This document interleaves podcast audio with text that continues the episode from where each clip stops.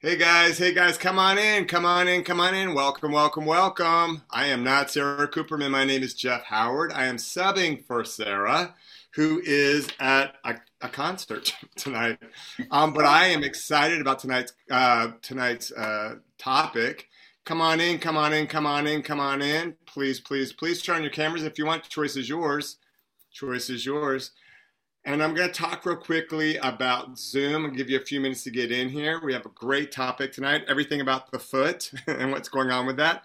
It's been under better not be about fetishes. It's kind of about the science behind the foot. Oh, wait, um, wait, it's not? Oh, no, I'm sorry, Pete. It's not. I, I signed up for the wrong thing. Sorry, guys. If you're here for that, it's the wrong class. All right, let's talk about Zoom real quick. Right now, we got our mute button. You guys are all muted. We are not muted. We have our cameras. You guys have some of your cameras on, some do, are not. We have our participants. What I care about most is that chat button. Go ahead and open up your chat button. And if you could type in hi and where you're from, that would be great. And I really want you to use this chat to ask any questions you might have. Hi, Mary from Iowa. Hello, everyone from Mike. Oh, Mike. Hi from Tampa. My panel, go ahead and put yourselves in there as well. Hello from Seattle. Hey, Don. Welcome, welcome, welcome. Hey, Joan. Hey, Elaine. Rebecca. Good, good, good. Don't forget this is going to be recorded and you will have access to it over the next couple days as well. Great, great, great. Come on in, come on in, guys. Howdy from Texas, Tuscan. Good. And my panel, you guys as well. When they ask questions, if you want to answer it for them, that'd be great as well, typing it in. But I'm going to go ahead and introduce this panel so we can get a lot of stuff, information getting out to you. Now, I have to read this because Sara wrote this, so I am sorry, my panelists, if I say this wrong. Uh, first, we got Stacey Lee Krauss. Stacey's not blonde. I love it. She is the founder and creator of a global fitness program called Cardio Yoga. She's been training fitness instructors for nearly 15 years and coaching for decades. Anything you want to know about the feet for me in fitness, Stacey is who we went to. She's been doing barefoot fitness for ever. How many years, Stace? Oh, good God. Since 1999, I've been teaching barefoot group exercise. So we started off as the willpower method and we were a barefoot program then. I love that. I remember taking that actually. And then I have a very new friend to me, but I'm really digging her, Dr. Emily. I'm going to probably say your name wrong. Splichal. Yes, right? Did I do good? She's a podiatrist, a human movement specialist, and a global leader in barefoot science and rehabilitation. Has developed a keen eye for movement dysfunction and neuromuscular control during gait. During gait, which is she's going to be our go-to girl for a lot of the science behind all this great stuff. I have my beautiful Ann Gilbert who is the owner of Two Shape Fitnesses for Women franchises. She oversees the operation of many of our 15 certified personal trainers, 30 group fitness professionals and coordinates fee-based group personal training programs. She also is SCW faculty. She does our active aging certification, and she also did a lot of the programming for water emotion, designing the programs for all that good stuff as well. And last but definitely not least, very good friend of mine, Pete McCall, who we've known for a very long time.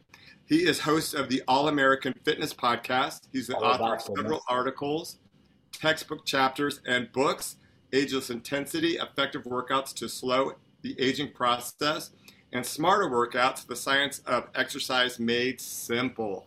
And my name is Jeff Howard. I'm very fortunate to be amongst these very bright and intelligent people. Um, I, of course, am in charge with the Group X certification for SCW. I do the aquatic certification, also the yoga and I've been teaching longer than I should be. Let's dive in. Enough about all that stuff. Let's get into the feet and what is going on with our feet. First question, guys What are some of the most common injuries that are caused by a weak foot? Doc, I'm going to start with you.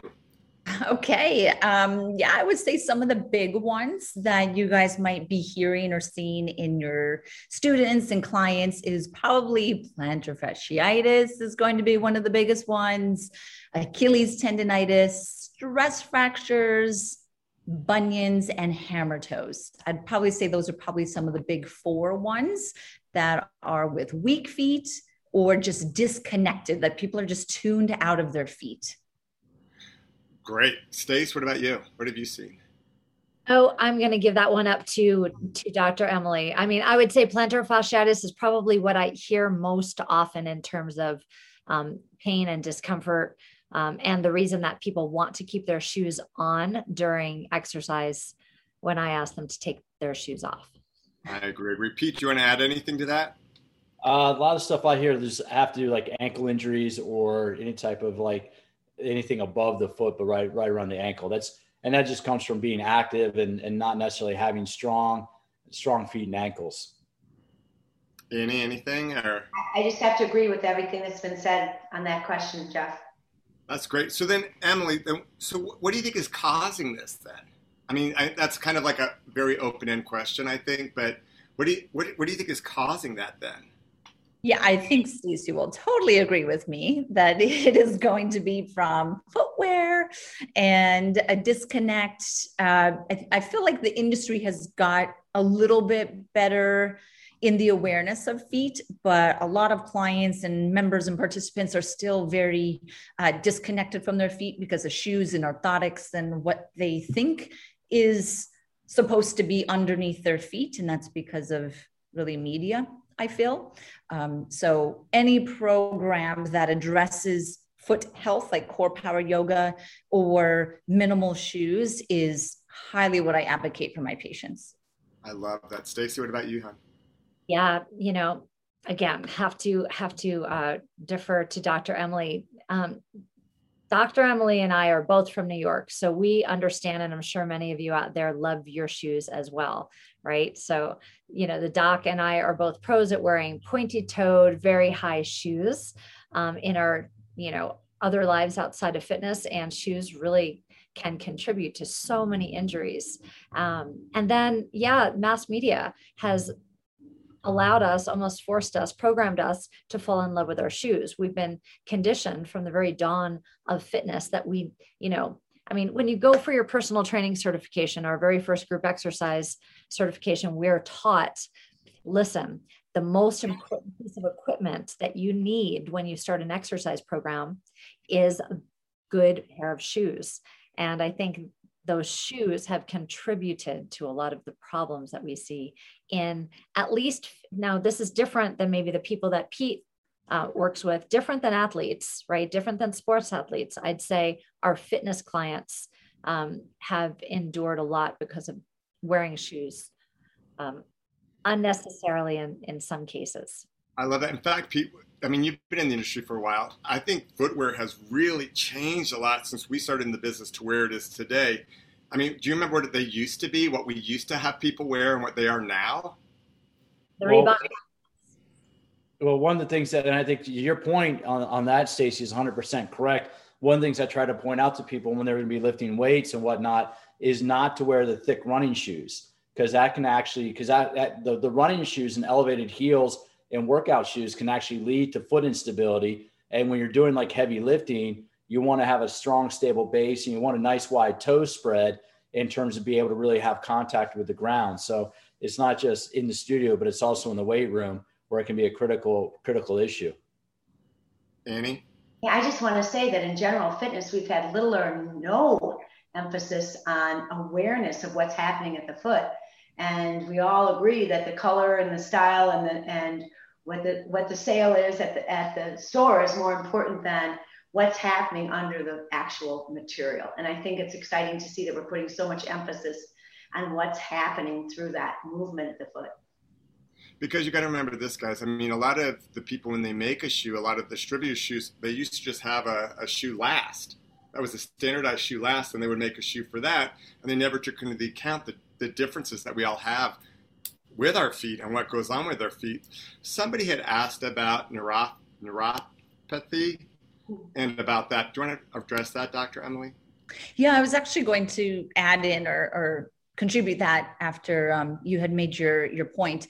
Is uh, I just wrote a course around the aging foot because it's aging population or active aging is such a hot topic right now. So now there's a sub niche of this aging foot, um, and there's um, small muscle or intrinsic sarcopenia that you can be seen as well in these aging clients, where we think of muscle loss in the quads and the glutes and, and the biceps. So, kind of these mass muscles, these large muscles. Same thing is happening within our feet. And whether you're in shoes or not, that's part of the conversation. But the other part is we just get this age related decline in muscle mass and muscle strength, which includes the feet as well, which is why I think it's important to be um, training the foot with age. And then neuropathy, the prevalence of neuropathy, whether it's diagnosed or not, is extremely high from diabetic to chemo induced. So the rate of cancer is, it's so sad how many people are getting cancer now, but it's just so prevalent. And one in four people who go through chemotherapy will get neuropathy. So it is something we want to think about with our older clients. Um, and then you get just this age related neuropathy that won't be diagnosed, but it is still something that the client is experiencing. Great, great, great. How can we identify if, my, if your clients have weak or an imbalanced foot? How can we identify if our clients have weak or unbalanced feet. Pete? Uh, I was going to defer to the doctor on this one. I mean, because I, I, but, but I look at it because I always, when, when I, when I do an assessment as somebody that, that, that understands movement, I try to look at a software issue or a hardware issue. As trainers, as instructors, software means they, they might have to move better. We might have to teach them how to move more efficiently. Hardware means there's something wrong with the structure of the body. It could be a bony issue, it could be a soft tissue issue. But as instructors, as trainers, our job is software development. We don't mess with the hardware. So if it's a hardware issue, I'm to defer to somebody with an MD like Dr. Emily in terms of like, and I'd be curious, Doc, like, what are you looking for in an assessment? Because I, I personally, when I look at a foot assessment, I just want to see that they roll all the way through the feet when they're walking, that they go heel, ball, foot, and push off with the big toe, as opposed to walking in any type of changing position. Yeah, I mean, so I'll I'll share what I teach fitness professionals on how to assess the feet, where I do a um, simple three four step assessment. I want to, and it's done entirely standing, so you don't have to touch the foot, assess the foot. That's outside of scope anyway, so it's totally fine. That if your client is standing in front of you with their feet parallel, you can get an idea of what's called relaxed position. So this is them against gravity passively and then you have them transition into a single leg stance, which I consider active. So technically, your glutes should be engaging and you should see some stability transfer into the foot all the way into the hip. And then I do a single heel raise. And a single heel raise, in my opinion, is one of the most functional movements of the foot, especially with age, because that's how you take a step. And if you can't take a step, that's going to affect your stride and the gait pattern, and then that can contribute to fall risk. Um, so, those are the three simple assessments. Of course, you can see a lot, and that would be like five hours of stuff, not 45 minutes. so, that would be a different topic. But those would be the ways that I would do it. And um, I think that it's great to get them out of their shoes and just look to see what's happening, right? Are the toes contracting every time they squat? Do they lift off of the ground every time they squat? Do they turn their feet out like a duck? Um, the shoes hide a lot. And I know that Stacey's going to agree with that as well, that your shoes hide so much that getting them out of shoes, you might be like, whoa, that's what you've been moving on. so it's important. Um, somebody's asking if you could demonstrate this single heel raise. Uh, yes.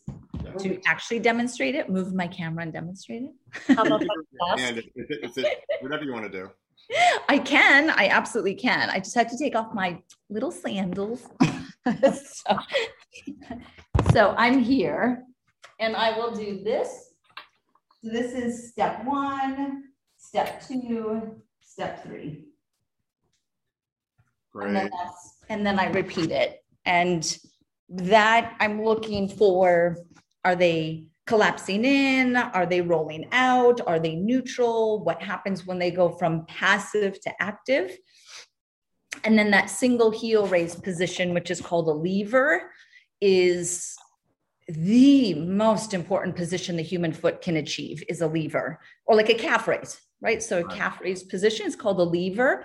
Um, it's a locked, rigid, stable, powerful foot, which requires range of motion in the ankle into plantar flexion. That's something really important.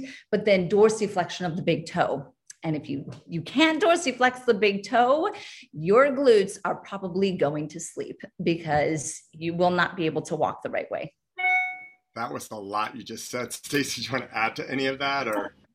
Well, you know, the interesting thing um, is that all of that mobility, you know, a lot of people don't understand that they've lost so much mobility because of their shoe wear, because of the stabilized shoes that they've been wearing. You know, it's fascinating to me that even still today, so many people, you can look around the gym if you get to go to a gym live, you know, they have a super stable shoe on their foot that doesn't allow any movement or articulation through the foot at all. Right. So when Dr. Emily talks about like, whoa, you've been moving on that foot, that that foot that's been virtually immobile and kind of dead in the shoe being protected, you know, it, it was what 30 years ago that you we used to wear lumbar support belts right? And we thought that hmm. having all of this support and bracing was a good thing for us when we were lifting weights. And now we would never do that unless you're a power lifter, right? We would teach people how to use their core and to mobilize through their core and have an awareness of core integration, right? There was a, there, a big movement maybe what 20 years ago about, whoa, core exercises don't need to be done laying on the ground like crunches. They should be integrated to everything else we do. And foot fitness is the same but we really can't access our feet, see them. We can't feel them as much, and we can't mobilize our feet if they're locked up in a little box. So, having people become aware of, for example, Dr. Emily's heel raise, you know, people don't know if they roll in or roll out. They don't know that they've got five metatarsal heads that can actually be utilized sometimes because they can't feel them individually. So, creating that awareness from the brain to the foot is critically important the same way we did that starting 20 years ago with the core. And um, so i think that that's a big part of our journey in fitness is making people aware of their feet and uh, also encouraging them not to hide their feet in shoes because there's this whole psychological which i'm sure the, the doc sees all the time there's a huge psychological aspect to being barefoot. People don't like their feet and that's been okay in our culture for people to say, oh, feet are gross. I hate my feet. Right. Well, you walk on them all day long. You should know what you have and what their capabilities are. And you should start to spread your toes. And you do that with movement and awareness. If I can add, if I can add two things real quick. One, I want to point out, I'm going to turn my camera down here for a second because you mentioned dorsiflexion. And most of the time we're used to, if you can see my foot, we think of dorsiflexion as being open chain with our foot off the ground. But we have to realize what is about 40% of the gait cycle is we're in a closed chain dorsiflexion. And, and to go back to what Doc Emily was saying, when I look at somebody walking, I'm looking to see can they dorsiflex over their foot with their foot on the ground? Because if they can't get that motion out of the ankle with the foot on the ground, that's when you see that ankle turn out or you see the knee collapse. So we think dorsiflexion in terms of foot. We should think with dorsiflexion with the foot on the ground because the other time it happens is when we squat, when we squat and we lunge, you have the tibia moving over, you have the tibia moving over a relatively fixed foot. So I just wanted, I wanted to take a moment to kind of redefine dorsiflexion being in a closed chain because that's where it's most appropriate. But then number two, to sit, to go on what Stacey said about the core, the most nonsensical thing you can say in fitness is tighten your core. I really wish if I could snap my fingers and take away any phrase in our industry, it'll be tighten your core. If you want to engage your core from a standing position, and this is why we should be training our core from a standing position, we should push our feet into the ground. And, and I would love to hear, I'd love to hear the other panelists talk about because we have so many, what is it, 26 or 28 bones? I know it's one of those two numbers, but we have like 26 or 28 bones in the feet. Between every bone, we have nerve endings. So if you really want to engage your core, push your feet into the ground, sink into your hips, and do stuff from a standing position like cable exercises. Because with your feet engaged in the ground, the feet have the nerve endings that wire into the muscles that stabilize the spine.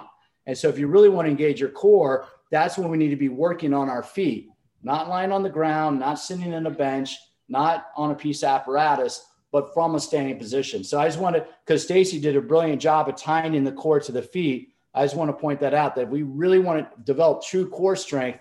We got to do it while we're standing. I love it. Somebody had asked, and I think it's kind of, I don't think there's a set answer for this. What shoes would you recommend for the gym? I was just typing in an answer.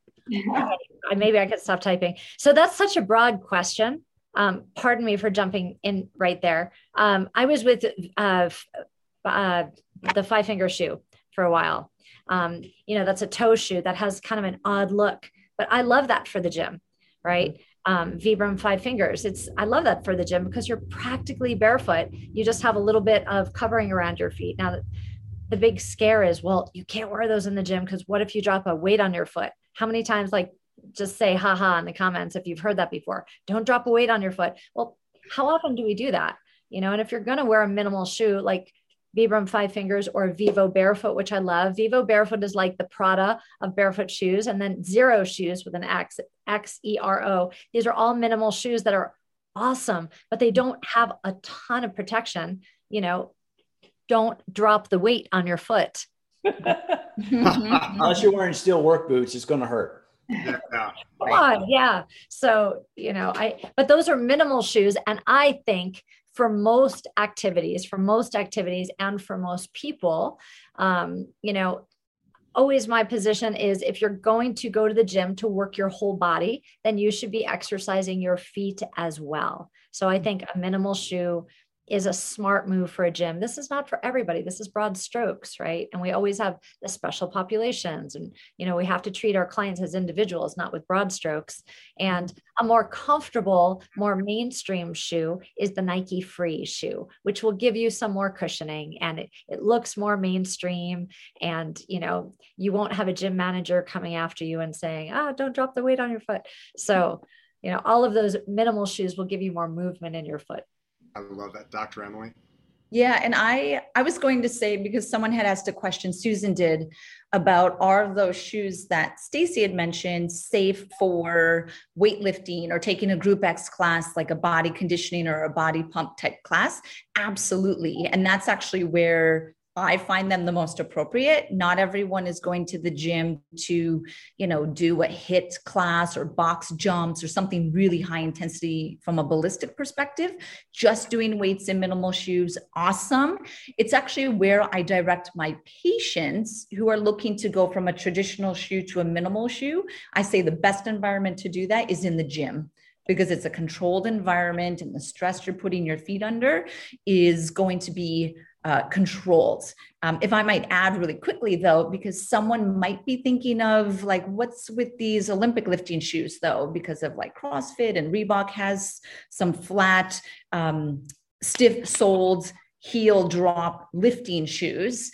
There's a time and place for those if you're doing true Olympic lifting and it's it's kind of like Stacey was saying you don't really wear the weight belt unless you're pushing your one rep max really high right? So there's there's a time and place for everything. So if your client or you are an actual olympic lifter and you're doing traditional olympic lifting lifts there's an advantage. You might want Oly lifting shoes.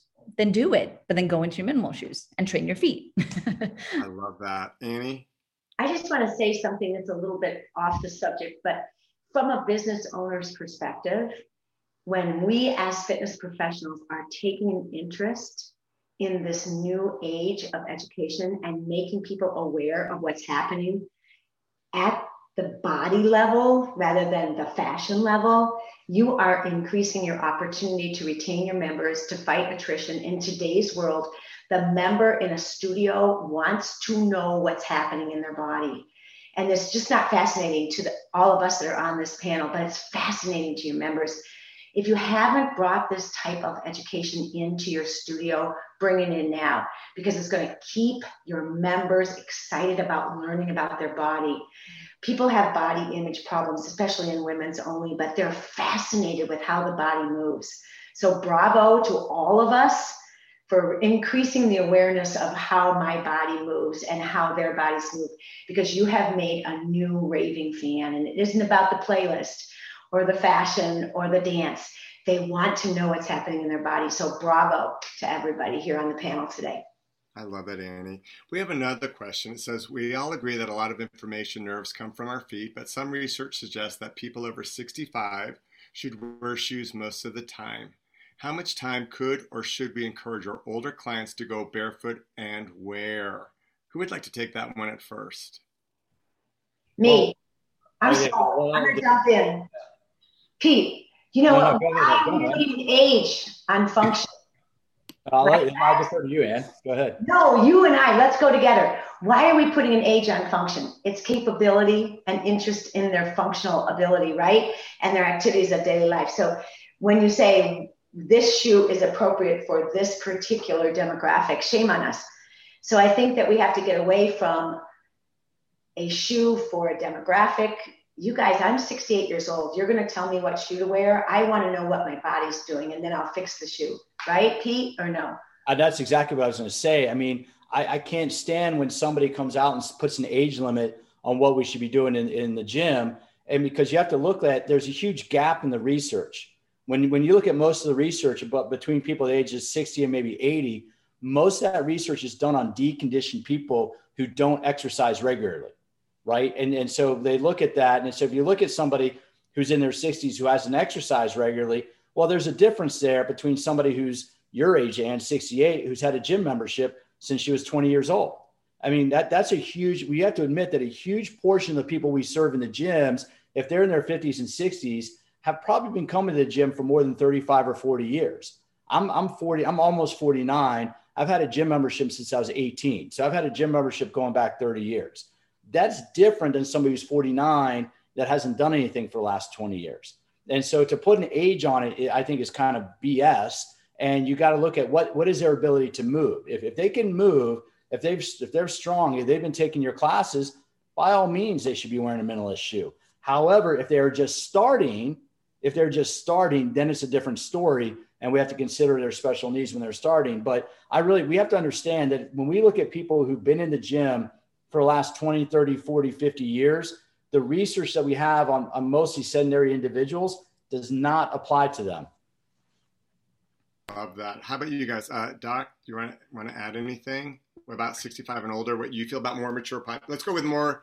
Let's go with mature population or more mature population. Oh, I'm not mature. Does that include the geriatric millennial like me? so, That's our new um, term we found out about when you're all our millennials are turning 40 now. And because of that, they're called what? Geriatric, Geriatric millennials. Hello. Yeah, we've, we've, we've got them now. Go ahead.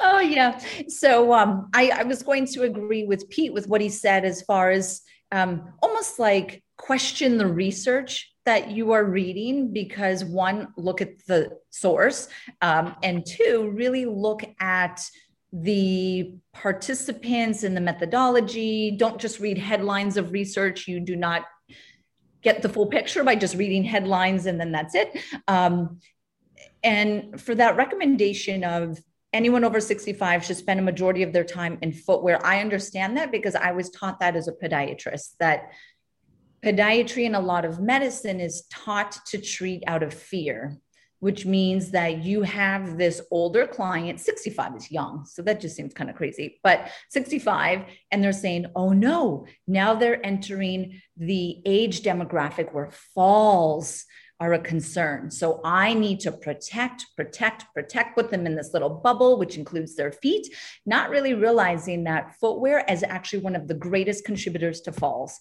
And I advocate so much about barefoot baby boomers. And that you can use that if you want, your barefoot baby boomers, and you get them out of their shoes, you get them stimulating their feet. I say go more minimal, such as the shoes that Stacey was saying. And then my recommendation, if you want an actual time, is I say every person, every age should have at least 30 minutes of barefoot stimulation a day, at least 30 minutes, hopefully more. But that would be my prescriptive regimen. And then make sure you're strengthening the feet and you're mobilizing your feet every single day, in addition to that 30 minutes. And that's going to lead right into my next thing. So now we've identified the client that has a weakness or an imbalanced foot how do we strengthen it and correct it if we can? Do you want to start with that one, Ann? Oh, I was going to let Stacey start that. do it. I know Stacey can do this. Go, Stacey. Well, you know, I mean, my program, so cardio yoga, let, let me back up yoga is becoming more mainstream now. And of course, as we know, Pilates is so much more mainstream. When we first started the Willpower Method, Willpower and Grace, uh, which is a barefoot program in 1999, yoga was not mainstream. Fitness was mainstream. And at that time, we were wearing stabilizing shoes. So we've had a nice conversation about shoe wear and how we could potentially move our clients into a minimal shoe because let's face it, most people can't walk around their gyms barefoot, although I know a lot of people that do now. But the general mainstream that that's not acceptable especially maybe with covid and germs because people are so freaked out about feet but in a clean safe environment if you're not using weights if there's no fear of dropping weights on your feet you should be exercising your feet too. So, what about a battery of exercises specific to your foot, like lifting your toes and spreading them out? It would be really fascinating for everybody that's on this call. We've got almost 100 people to stand up and bink, to just stand up and take your feet apart, you know, hip distance, and lift your toes up and spread them out wide like this. And then take a look down at your toes and see if you could separate all 10 toes you know that would be just kind of a nice benchmark because what you'll find is this is a term that I've been using for 20 years. What you'll find is many of many of you have feet that have toes with separation anxiety. so your toes are kind of stuck together, and that's because of what Pete was referring to before that tight, small toe box, which is a fashion. You know, that's that's just implementation of fashion, keeping our feet looking small and bound. How many times have you said, do these shoes make my feet look big? I mean, that's kind of ridiculous. That's just programming, right? So just simply lifting your toes and spreading them wide. And why would we want to do that? Everyone on this call knows the wider your base of support, the more stable you'll be. So if you look at any 65 plus, any of their feet, you're going to find that their toes are kind of bound together. So just that one simple exercise, spreading your toes and getting them to separate, would be a great start right? And I could go on for a long time about this, so I'm going to turn it over. Who wants? Uh, Pete, do you want to take it?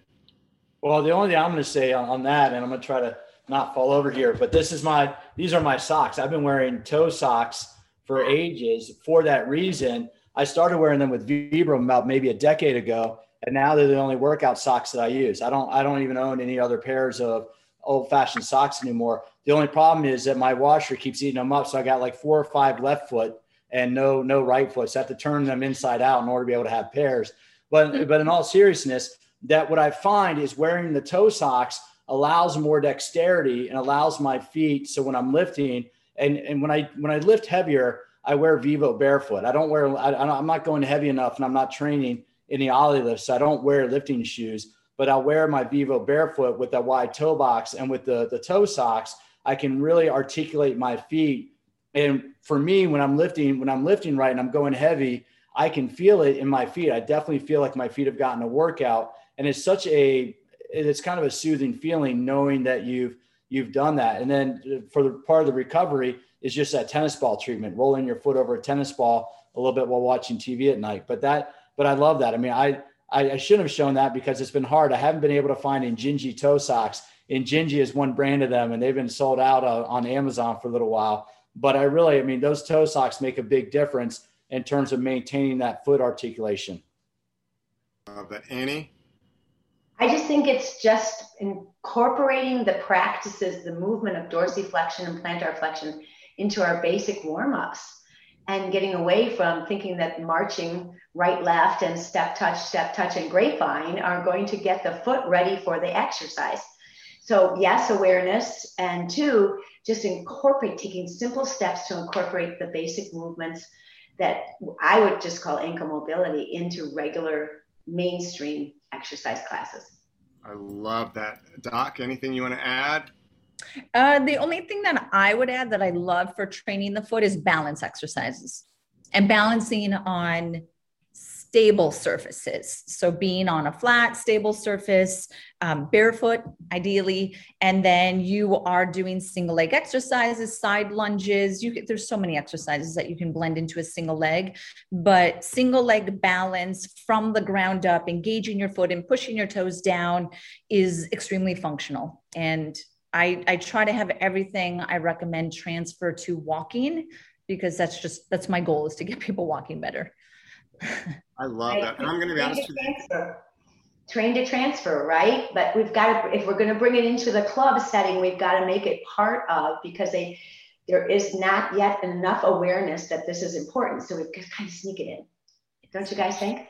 I, I don't have main mainstream classes on balance, so I have to do my due diligence to put it into the regular programming. And that's I've had people walk out of my core training classes before because if I do a 40, 45 minute core training class, the first five to eight minutes of it is all single foot stuff, is yeah, all single like balance because your feet turn on your core. And people are like, where are the crunches? I'm like, this is core training. We're not doing crunches here. But we start, we start by doing like single leg excursion exercises to, to get going. And I've, I've literally had people look at me and walk out because we're starting to Ann's point. I'm trying to integrate that dynamic balance in and they look and go, I thought this was core. I'm like, it is, but mm-hmm. they want what they want. And, and their watch that. doesn't tell them that they're getting a workout, right, guys?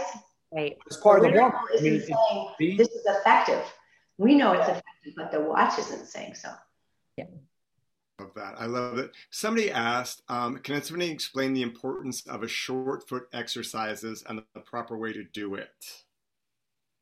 The importance of a short foot exercising and the proper way to do it anyone can do. Short foot's the bomb so just take a note whoever teaches this. So who wants to show it? I'm not sure. You show it emily. I'll add on to it. Okay sure. I'll give a, a one minute version or 30 second version of it. Um, so when i teach short foot i personally like to teach one foot at a time so that the client can connect to their foot. I like to start by trying finding the foot tripod, first fit heel, lifting the toes and spreading them the way that Stacey just had them do it. And then you push the tips of the toes down into the ground.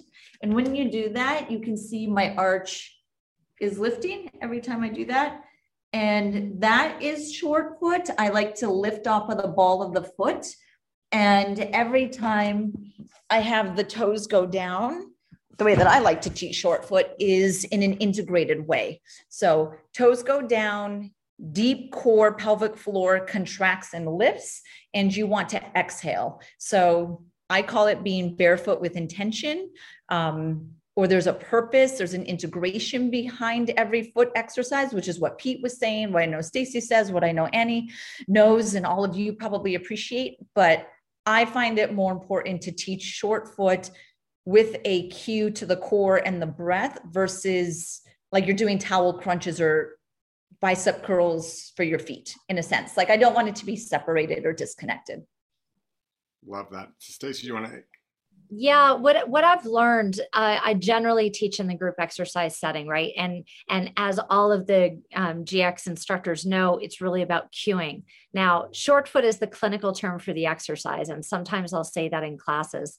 Um, just like quadricep is the you know clinical or the anatomical name for you know your thighs but we don't always call it the quadricep right? We make things a little bit more user friendly what i've found when teaching short foot is that if we teach short foot and call it short foot we'll typically in a group exercise setting this is different than emily working one-on-one with a client but we'll typically get short feet meaning people curl their toes under and that's mm-hmm. incorrect right? So finding verbiage that really describes what's happening. Um, for example, I call this exercise, and I'm not saying that you should call it this, but you know, smart toes. So we we teach it and gain this integration of or this awareness of kind of suction cup, creating a suction cup with the toes, creating a suction cup with the long arch of the foot and then you have these roots. You almost feel like you have roots growing out of your feet like a tree. So it's smart toes, it's doming, feel the rooted and connectedness. So it's really about kind of explaining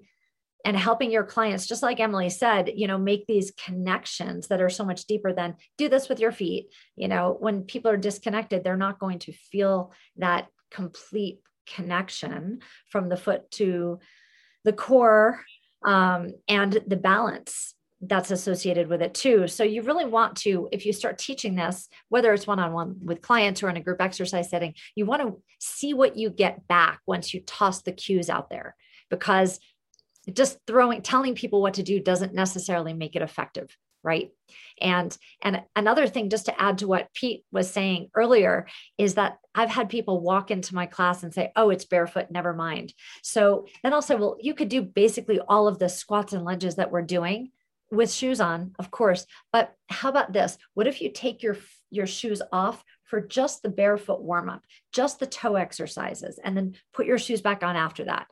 Nine out of 10 times they'll leave their shoes off.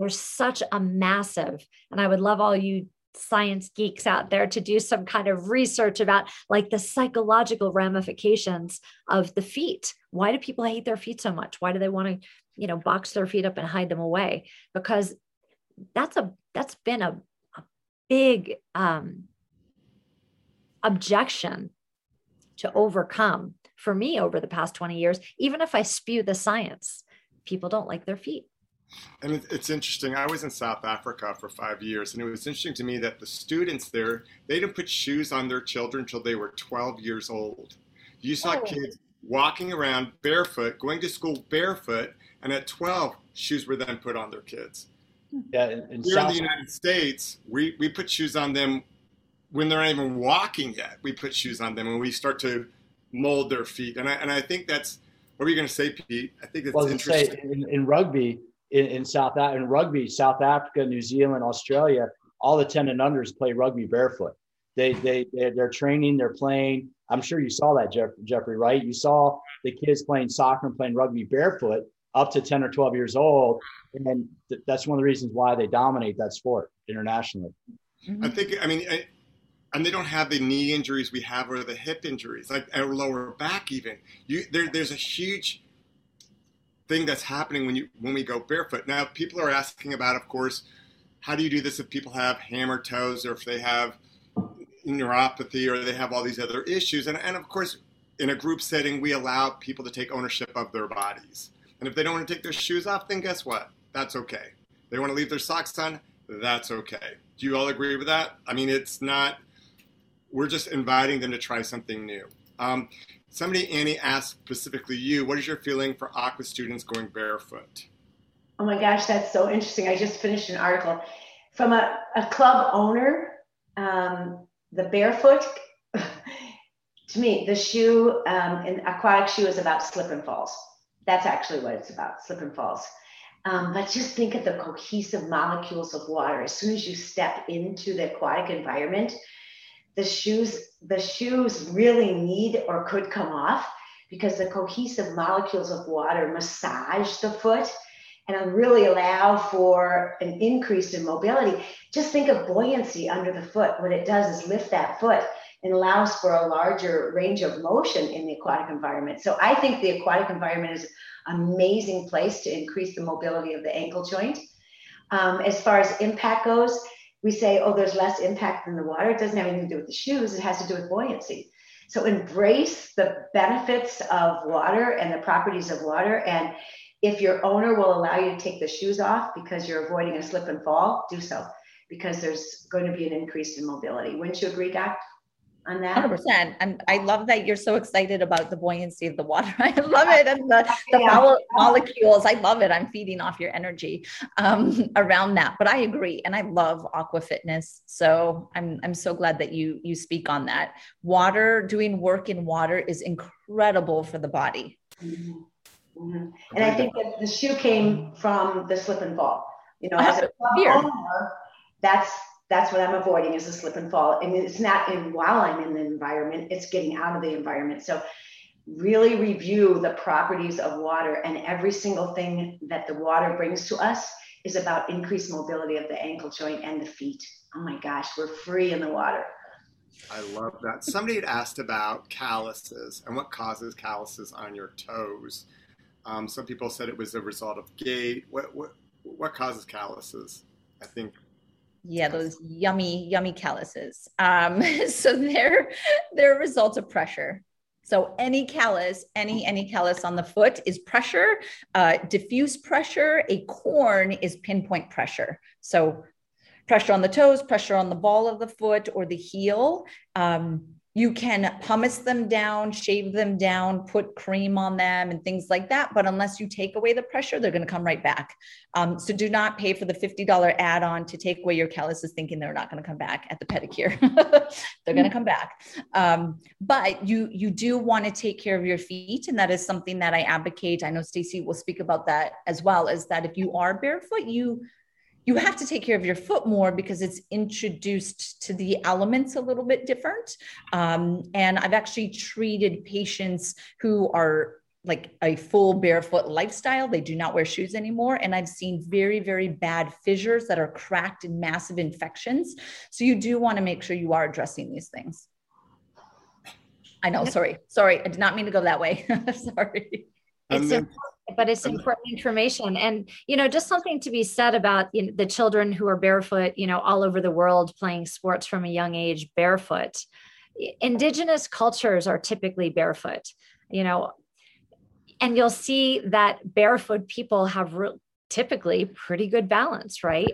And they might have some calluses but their feet are in better condition than our feet that are closed up in you know socks and shoes all the time. And then our idea here in america of foot care is to go get a pedicure right? To put our feet out in front of someone else and say paint my toes and yeah yeah shave down my calluses and and whatnot. So you know if, if we look if we look at the indigenous cultures all over the world they tap into herbs and ayurvedic medicine you know what what we've been given um, as humans with Mother Nature. And Mother Nature really designed a really great structure in our foot that's that's meant to work perfectly well without you know shoes that cost $150 that are super cushioned and feel like we're walking on clouds and stabilize your feet so that you're super safe to speak to Ann. You know, it's the slip and oh, be careful you don't roll your ankle and be careful that you, you know, you don't compress too much. There's so many different things about it where if we actually used our feet the way they were intended, they might work. And of course, you'll need to take care of them. Um, imagine that. If I can add, if I can add something, I mean, there, there have been a couple questions and I know we got to wrap up here. Um, but I know, so don't, don't make the mistake that people did about a decade ago when Vibram five fingers were first introduced, when those five finger shoes, the toe shoes were first introduced, and we started being introduced to the concept of okay, we can go barefoot. Well, if you're running, if you're going out for a five mile run in regular shoes, that did not mean take off your regular running shoes and put on Vibram five fingers and go for a five mile run. If you start introducing more barefoot movement, it needs to start incrementally smaller. So don't don't just change from your regular shoes or have clients change from what they've been wearing to a minimalist shoe and say, okay, do everything you've been doing, that would lead to injuries. What you want to do is if they start wearing a minimalist shoe, start in the gym for in the gym only and start with small increments. Go for a walk around the neighborhood. How'd you feel the next day? Okay, great. Now you can start wearing them a little bit more. Am I right about that, Doc? Because even if we go from a standard like running shoe with an elevated heel and all of a sudden we go to a minimalist shoe with almost no drop, and, and the heel and the drop is when the heel is elevated. So if this is my heel and this is the, the ball of the foot, even if you go from a fitness shoe with a little bit of a heel drop to a minimalist shoe, there's going to be an adaptation period. So if you are if yourself as a trainer or instructor, if you're recommending it to your clients, there needs to be an adjustment period up to about three to six months. I know that sounds like a long time, but you want to, what you want to do is avoid injuries. Because if you go from running a few miles in regular shoes and trying to run a few miles in, in minimalist shoes, I guarantee you'll get injured and then you're going to turn around and sue Vibram, and then we'll have all this nonsense. So if you are going to introduce the barefoot concept, do it small and incrementally, and take the time with the progression to a full barefoot workout. I just wanted to bring that up. I love that. I love that. Somebody had also mentioned about falling arches. They need support, correct? Doc, do you want to talk about falling archers or? I mean, not necessarily. there's there's a, a line or a gradation of everything. And I do not make X equals Y statements or, you know, uh, red and blue, like just really polar statements. I don't do that because there's so much in between. Um, But what I would say is that flat feet means many different things. Falling arches arches means many different things. So I would say, you know, get educated and understand. And there's a lot of courses, Stacey. I teach one. I'm sure Pete integrates it in his as far as foot and how to assess it or just think about it, so that you're just a knowledgeable or more knowledgeable professional, so that you can can guide them.